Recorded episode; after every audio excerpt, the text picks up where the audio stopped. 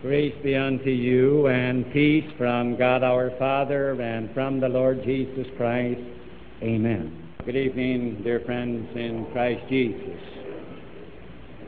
As all of us know, it's raining outside tonight, and I'm sure that it was quite a temptation, wasn't it, as to whether to come to church or whether to stay home. It wouldn't have taken very much on the part of many of us, would it? To have argued ourselves into saying, well, the weather is bad, it's raining, it would be best to stay home. But somehow or other, in your soul and mind, there was a call, wasn't there? And we felt like we should come into God's sanctuary this evening. This is the Lenten season. This is the time when we would like to spend just a little more time with our Lord, especially in thinking about his sufferings and his death. We've come here, and this is our fourth Lenten Vesper service, as you know. And in this 40 day period, what we have been attempting to do is to go to Calvary, take a look at our Lord and Savior, and in the story of his sufferings and death, to pick out some of the questions that were asked, uh, those questions that have a way of disturbing you and me, of upsetting us, of troubling us, in no small way. You recall that on Ash Wednesday night we dealt with this question, the ones that the disciples asked Jesus when he said to them that night in the upper room, He said, One of you will betray me. And they said, Lord, is it I? Surely, Lord, it isn't I. And when we ask ourselves that question and ask it of the Lord, it bothered us, didn't it? And then we followed Jesus from the upper room we crossed the brook Kedron with him. We went to the Garden of Gethsemane. And there, when Peter, James, and John were supposed to watch with him, and he prayed so fervently, and he came back to those three men, and each time he found them asleep, we remember that he said to them, What? Could ye not watch with me one hour? Couldn't you stay awake just one hour? And they were tired, even as you and I are tired tonight, to be sure. And that question bothered us as we looked at it. And then came last Wednesday night, and we uh, saw Jesus at the garden gate, and Judas had come, and Judas had planted the kiss on his face, and the apostle Peter had drawn the sword, and he had stricken off the ear of Malchus, one of the high priest's servants. And we recall that Jesus told him to put the sword back into the scabbard. Peter, oh, we don't want any more of that. And then Jesus said to him, How then shall the scriptures be fulfilled that thus it must be? And Last Wednesday night, you know, we thought about that question. That rather bothered us, too, about what must be in the Scriptures. Well, as we carry on our story this evening, Jesus was bound, and they took him then from the Garden of Gethsemane. They retraced their steps, and they went to the palace of the high priest. And first he was taken to Annas, who was the father in law of Caiaphas. Just as Judas had gone to the temple to get some police to go with him because he had told them, I know where we can find him. Uh, so at that time, the men who belonged to the Sanhedrin were alerted late that night to come together that Jesus was going to be arrested. And so, in order to stall for time, that Caiaphas might get the Sanhedrin, which was made up of 70 men of the chief leaders and the elders and the scribes of the people, uh, in order to again give them a chance, they first took Jesus to Annas. And there was a little preliminary hearing before him, who was the father in law of Caiaphas. Annas, you remember, asked Jesus about his disciples, and he asked him about his doctrine. What have you been teaching? What kind of followers do you have? And you recall that Jesus said to Annas that night, He said, uh, What I have spoken, I have spoke openly in the temple and in the synagogue. I said nothing in secret. He said, Why don't you ask those who heard me? And then it was, you know, that one of the servants slapped Jesus in the face and he said, Do you answer the high priest so? Jesus responded by saying, If I have spoken wrongfully, he said, uh, then bear witness. But if I have spoken rightly, he said, Why do you strike me? Well, by that time, enough of the Sanhedrin had gathered, and then they brought Jesus to Caiaphas, who was the high priest. We ought to bear in mind tonight that when Jesus stood before Caiaphas, he was standing before the man that represented the church of his day. He was being tried by the church. Caiaphas was the high priest. And the members of that tribunal, 70 of them, they represented the church. This was a serious trial, to be sure. And the sad factor is that almost a year before this night, Caiaphas had gotten together many of the members of the Sanhedrin. They had already decided about a year previously that they were going to put him to death. So this was a sham trial. It was simply a matter to try to make it look real and legal and to try to make it look right. So immediately Jesus stood before the Sanhedrin, and then Caiaphas called false witnesses, and they were to testify against Jesus. And we are told that he didn't do very well that way. And finally, he found two who got up and they said they heard this man referring to Jesus. They heard him say uh, that he would destroy the temple of God, he would build it again in three days. And even their testimony didn't agree. And we know that Jesus never said anything like that. He was talking about the temple of his body, and he had said, You destroy this temple, meaning his body, and he would raise it up in three days. Well, then it was that Jesus didn't answer to those charges, and that enraged Caiaphas very much. And so then it was that Caiaphas turned to him and he said, Art thou the Christ, the Son of the Blessed? I adjure thee by the living God that thou tell us whether thou art the Christ, the Son of God.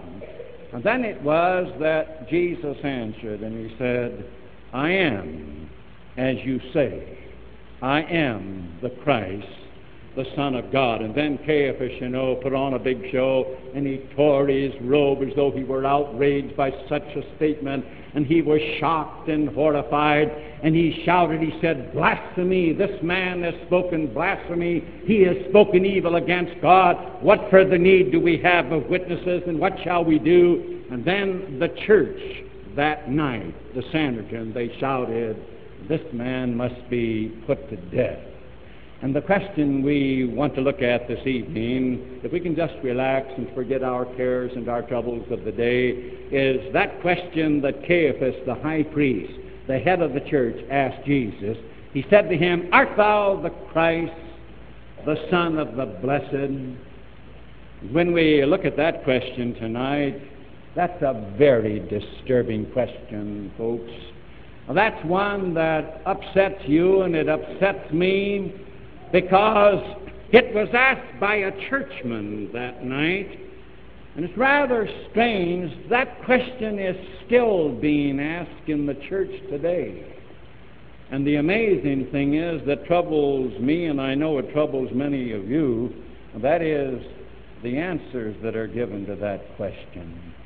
Here are some of the troublesome questions that arise from this main one Art thou the Christ, the Son of God or the Son of the Blessed?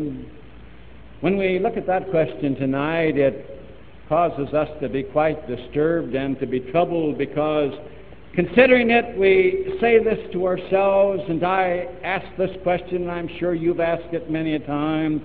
Was Jesus really deity? Was he really the Son of God? How about it?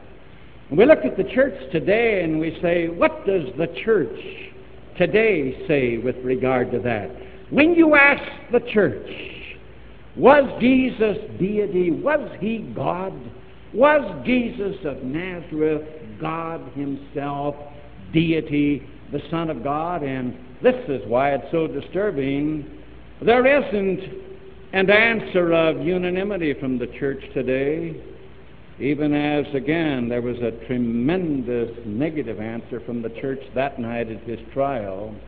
There are those in the church that say, yes, he was God, yes, he was deity, and there are those in the church speaking with seeming authority who are saying today, no, he was not God, he was not deity. And that's what bothers me very much today as a minister in the church, and I know it bothers many of you. Was Jesus of Nazareth deity? Was he God? These miracles that, again, he performed, did he perform them? Did they actually happen? Did he really heal the sick?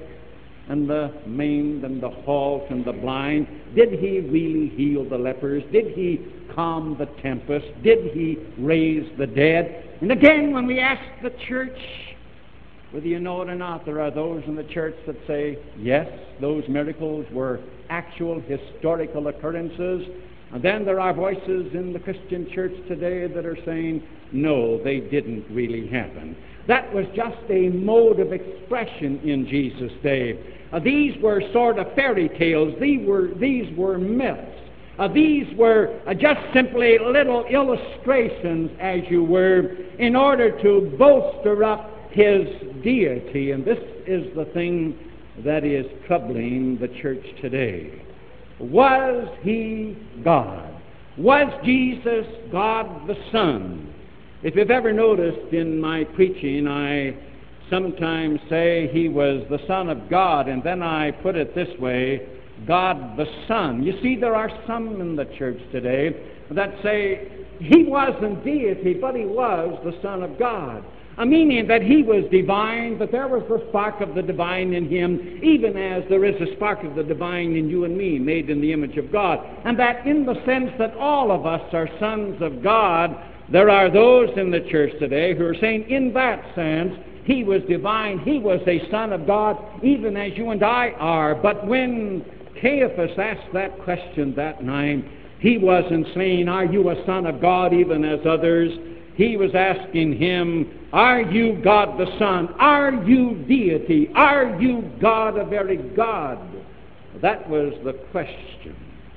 And because in the church, in our 20th century, there are those who say, Yes, he was God, the second person of the Trinity. He was God who had come into this world and who had become a human being, born of the Virgin Mary without sin, that he had taken unto himself a human body and a human soul, that he was one person, but that he was divine, he was deity as well as man, but again in the church, and this is the disturbing thing, there are those who deny his deity. This bothers me no end. I can imagine what it means to lay people when you turn to the church and you expect a positive message and may I say in all humility, you get that positive message here, but you don't get it from every pulpit in the Christian church because the church is disturbed. And then it leads to this disturbing question Art thou the Christ, the Son of the Blessed? This one disturbs and upsets. Was Christ really the Christ? Was Jesus really the Messiah? This question of Caiaphas was a double barreled question. He asked, Are you the Christ, the Son of God, or the Son of the Blessed? You may say, What did he mean by the Christ? I tell my children in catechism that the boys and girls that played with Jesus called him Jesus. That was his name, just as you have a name and I have a name. This name, Christ, was a title. This name, Christ, is the Greek Christos, and in the Hebrew it's Messiah. Christ and Messiah means the promised one or the promised Savior. In other words, what Caiaphas asked him that night was this Are you the promised Savior that was to come? Are you the one that God promised back in the Garden of Eden? When God promised to Adam and Eve, our first parents, uh, that from Eve the seed of the woman would come who would crush Satan. This was the question. Are you Jesus of Nazareth? Are you the promised Messiah? Are you again the Lord God of Shem? Are you again, as Isaac said to Jacob, and Jacob again referred it to his son Judah, when Judah again received the firstborn blessing, even though he wasn't the firstborn, and Jacob said, Again, the scepter shall not depart from Judah, nor a lawgiver from between his feet until Shiloh come. Was Jesus Shiloh the peace bringer? Was he the promised Savior promised in the Old Testament? This is the thing that bothers, doesn't it? And this is what Caiaphas was asking him Are you the Christ? Are you the one that should come? Are you the anointed one? Are you the promised Savior? Well, was he? Well, you look in the church today, it's rather unusual. There are those in the church that say, yes, he was the promised Messiah, beyond doubt and beyond question. But there are also those in the church. This is what disturbs. You don't get a ringing, clear, unified voice. There are those in the church that are saying, What difference does it make? What difference does it make whether he was the promised Messiah? We are being told in the church today that the important thing is not the Messiah, the Savior, not life and salvation, but the important thing today is that we are to go out and we are to love one another. We are to go out. This is the social gospel. We are to go out and to right the wrongs among men. And that, again, we shall play in, again, the church. We shall play that part as the great thing, and the second fiddle becomes this. Whether Jesus was the Messiah or not, that really doesn't make much difference, and that disturbs me no end because it comes down to this. What are we preachers supposed to preach about? What is the main theme of the Church of Jesus Christ? Was Jesus the promised Messiah, the promised Savior, or was he not?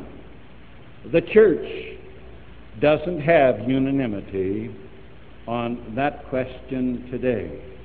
Then when we look at his own people, his own race, who are so certain that he wasn't the Messiah, who assure themselves that he wasn't, in spite of what the Old Testament says, uh, that Messiah was to be a suffering servant, as Isaiah revealed, we may say to ourselves, how upsetting, how disturbing is this question as regards Jesus Christ. And yet that night, here was the church. Caiaphas, representing the high tribunal of the church of that day, questioning him, Art thou the Christ, the Son of God, or the Son of the Blessed? It bothers because 2,000 years later, we're still asking the question, and the Christian church hasn't made up its mind. Well, that brings another disturbing question on this. And says, Did Jesus believe that he was deity? Well, in answer to that question, I like to remind people of this. When he stood before the church that night and Caiaphas asked him the question, the answer of Jesus was, when Caiaphas says, Are you the Christ, the Son of the Blessed? Jesus says, I am. I am just as you say. I am the Son of God. What did he mean? Did Jesus believe that he performed the miracles that he performed? Can you imagine Jesus being so deluded uh, that he thought that he had stilled the tempest and that he hadn't? Can you and I imagine anything more ridiculous than to have Jesus say to the leper, You're cleansed, and that he wasn't cleansed, but that Jesus thought he was? Can you and I imagine him raising the daughter of Jairus or the young man at Nain or Lazarus, or at least saying to them, Arise, and that they didn't arise and that he believed it? What kind of a Christ do some people have in the church?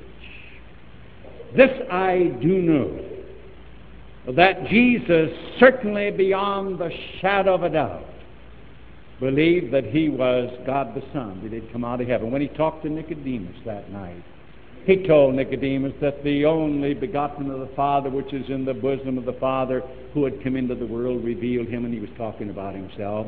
There was no doubt, as you and I turn to Scripture, there is no doubt, no question, but that Jesus himself had this conviction I am God the Son.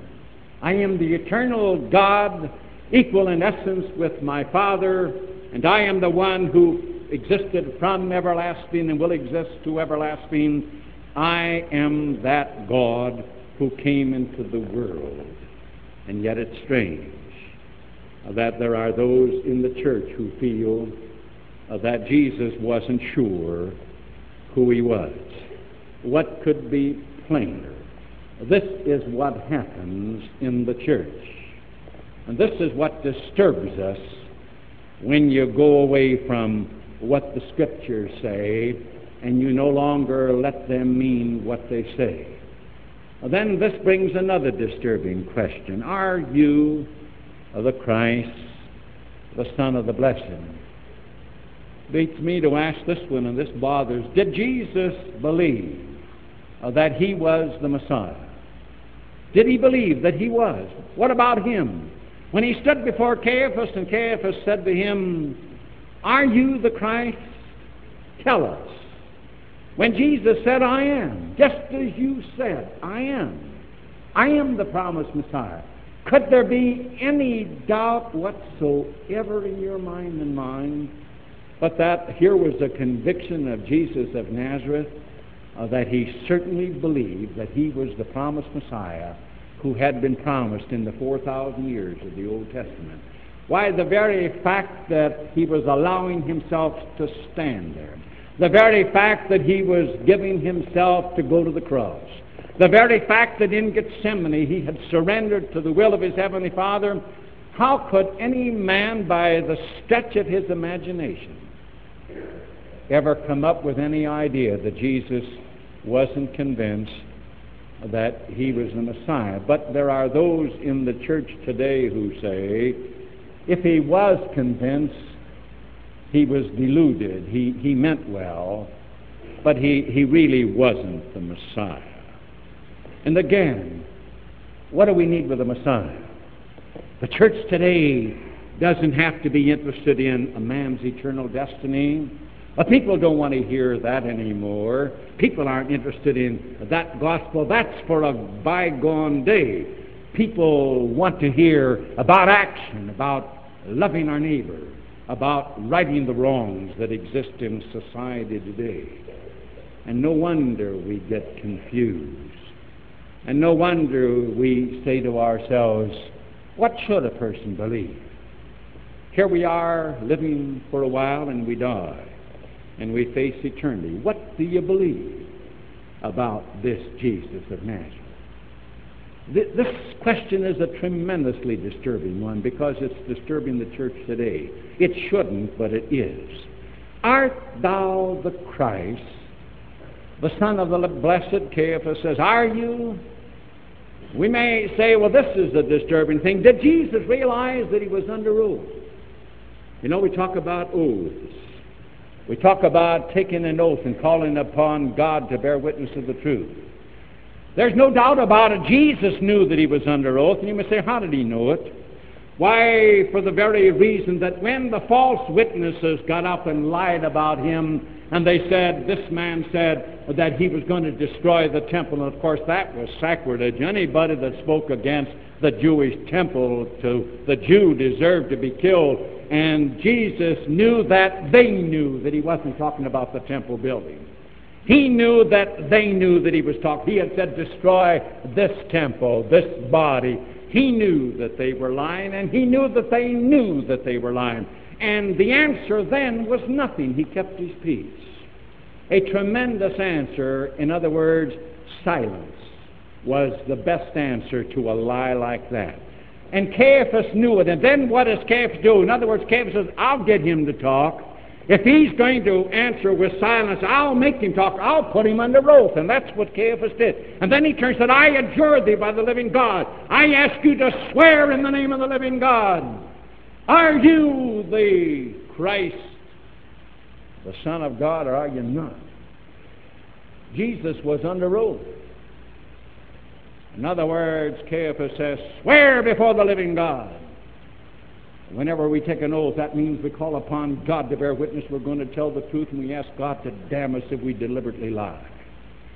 Caiaphas knew what an oath meant. And he knew that Jesus was talking. That's why your Lord and mine spoke. That night he was under oath. He knew what that meant. He knew that he was calling upon his Father to bear witness. And under oath, your Lord and mine, that night before the church said, I am. I swear it. And when my Lord that night swore in the name of his God, his heavenly Father, that he was God and that he was the Savior, I'm going to believe. I'm going to believe it with all my heart. Because if I can't believe him under oath, then I will have to say that he was the greatest impostor, the greatest liar that ever lived. And may I say this when the time comes, even in the Lutheran Church, when any minister, and I don't care who he is, when he can't stand in Christ's pulpit and he can't give positive testimony that Jesus was the Messiah, beyond question, and that he was God himself in human form, that man has no business, as far as I can see in that pulpit, because my Lord, under oath, swore in the name of his heavenly Father that he was God and he was the Messiah. And therefore, this question's rather disturbing. The disturbing thing is that the church should be disturbed in this 20th century about a question like this. It ought to be settled forever and ever in the church because that brings up this disturbing question then. Is it important to you and to me that Christ was no less than God? Is, is that important to you and me? How important is it? There are those in the church today who say it is of vital importance that Jesus had to be God. And then there are those that say uh, it is of very minor importance whether he was deity or not. Again, he was a son of God like we are. But when we study the scriptures, we say, what was the important reason why he had to be God? And this is the answer, and you know it as well as I do, that he came into the world to be our substitute. He came to take your place and mine.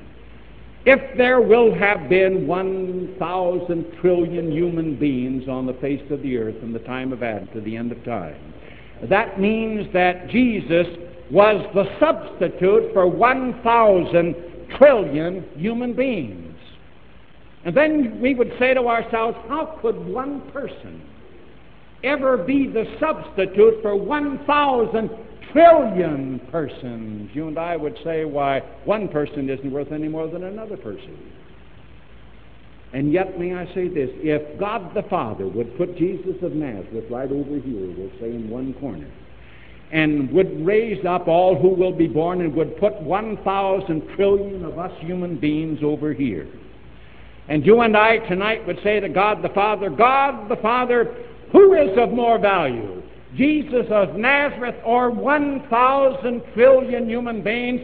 Without hesitation, God would say, Jesus. You and I would say, why? He's only one. But God the Father would say, but He's God. He is the uncreated Son, and as God, He is of more value than the entire human race, and He had to be. You know, when we think of substitutes, we think of substitutes as being inferior. Margarine is supposed to be inferior to butter because it costs less. Navy beans are inferior to meat, or hamburgers inferior to the T-bone steak, isn't it?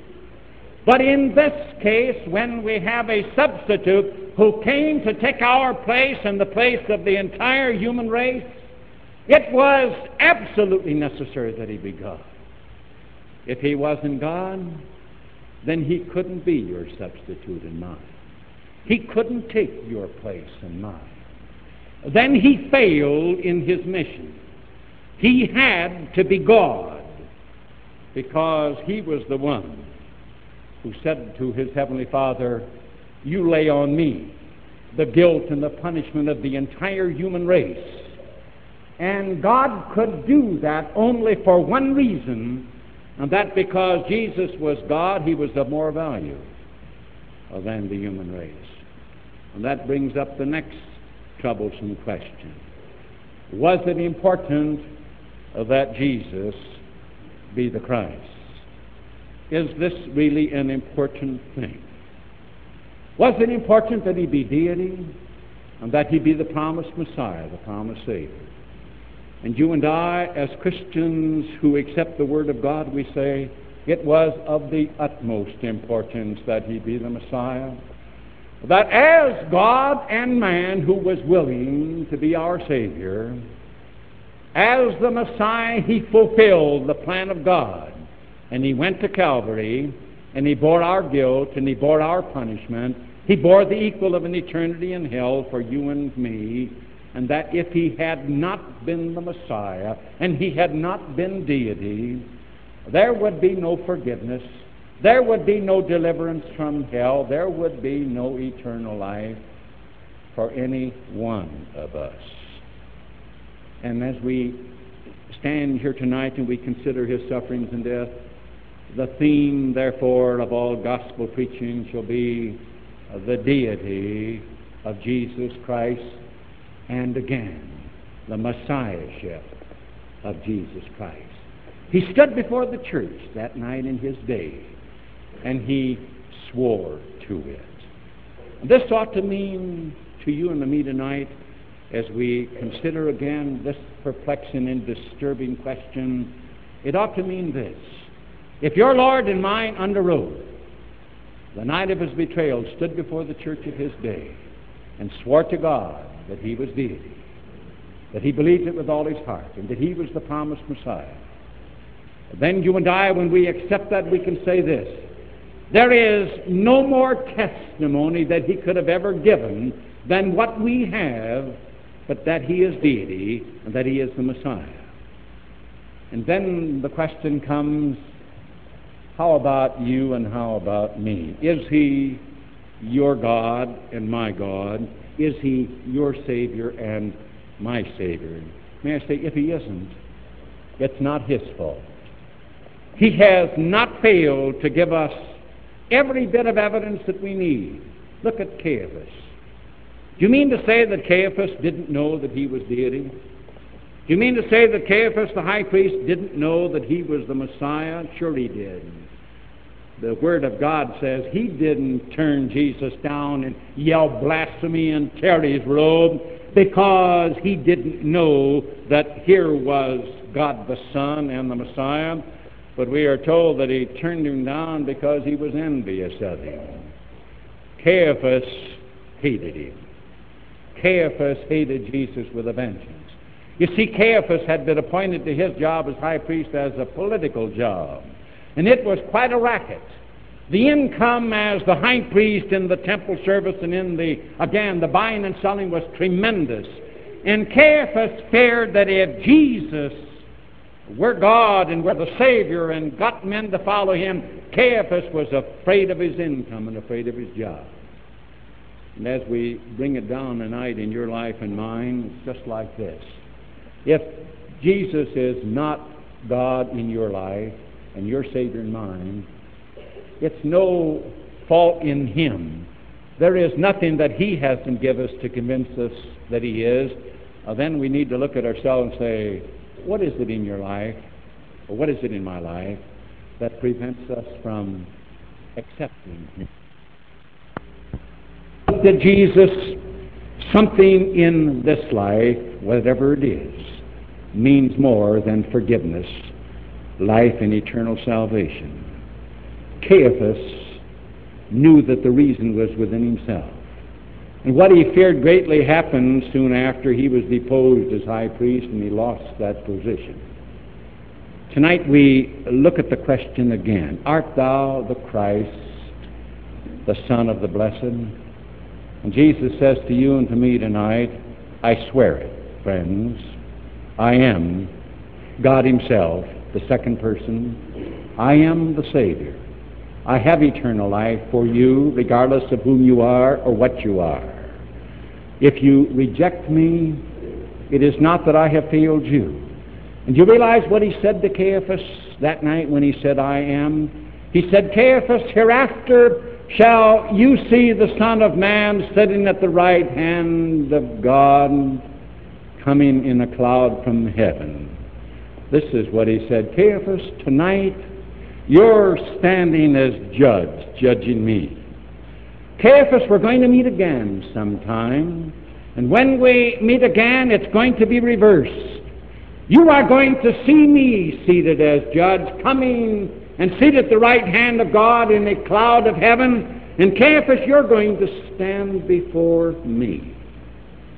God pity that day when at the last day the tables are reversed and Christ shall come in the cloud of heaven and Caiaphas shall stand where Jesus stood and shall be spewed out of the mouth of Jesus Christ. Oh, it means this. What is in your life and mine that keep us from Christ? Jesus, and shall it ever be a mortal man ashamed of thee, ashamed of thee, whom angels praise, whose glory shine through endless days? Oh, may this my glory be, that Christ is not ashamed of me. I hope that Jesus is not ashamed of me and that he's not ashamed of you. Amen. The peace of God, which passeth all human understanding, keep and unite your hearts and minds in Christ Jesus unto life everlasting.